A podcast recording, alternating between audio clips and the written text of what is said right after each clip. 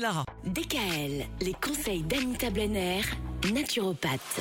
Le système cardiovasculaire, voilà ce dont on parle depuis lundi. Aujourd'hui, on s'intéresse aux vitamines qui sont bonnes pour le cœur. Voilà, nous sommes donc un mammifère et nous sommes le seul mammifère à avoir perdu notre capacité de produire de la vitamine C.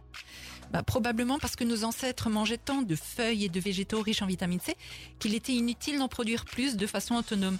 Mais aujourd'hui, la malbouffe a remplacé les légumes et fruits frais. Donc la teneur nutritionnelle des produits s'est fortement appauvrie et sans complément de vitamine C, il est peu probable que vos apports soient suffisants.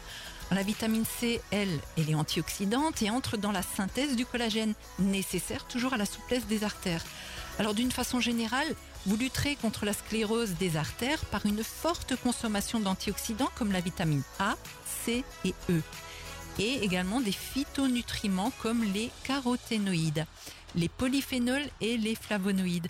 Alors vous pouvez par exemple prendre des extraits de thé vert, de raisin rouge, de pain, alors quand je dis de pain c'est PIN, hein, euh, de feuilles d'olivier et de curcumine. Et puis il y a également l'aubépine, alors c'est la plante toute indiquée pour l'entretien de la santé du cœur. Elle fait baisser la pression sanguine, hein, ça on l'a vu lundi, mais renforce le muscle cardiaque. Donc l'aubépine est pleine de flavonoïdes et assure une protection antioxydante supplémentaire.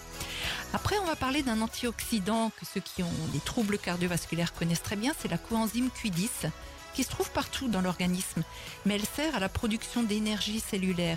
Et le cœur étant un des muscles les plus gourmands en énergie, et travaillant en permanence, donc il a vraiment besoin de coenzyme Q10 pour battre efficacement. Donc cette dernière possède également un effet anti-inflammatoire et elle ralentit la formation des caillots aide également à réguler le rythme cardiaque contre l'arythmie ou les fibrillations, hein, c'est-à-dire quand le cœur part dans, dans, tous les sens. Donc vraiment, c'est le complément alimentaire phare de la santé cardiovasculaire, surtout après 50 ans, car notre organisme tend à en perdre considérablement et ce n'est qu'au travers de compléments alimentaires qu'on peut remonter nos réserves. Demain, on va faire un petit bilan. Oui. On va essayer de voir tout ce qu'il y a à retenir par rapport à la bonne santé cardiovasculaire. C'est vrai que j'en dis beaucoup, mais les podcasts sont aussi là pour être réécoutés sur le site. Quoi. Vous avez raison de le rappeler. Je parle vite, vite. à demain. DKL. Retrouvez l'ensemble des conseils de DKL sur notre site internet et l'ensemble des plateformes de podcast.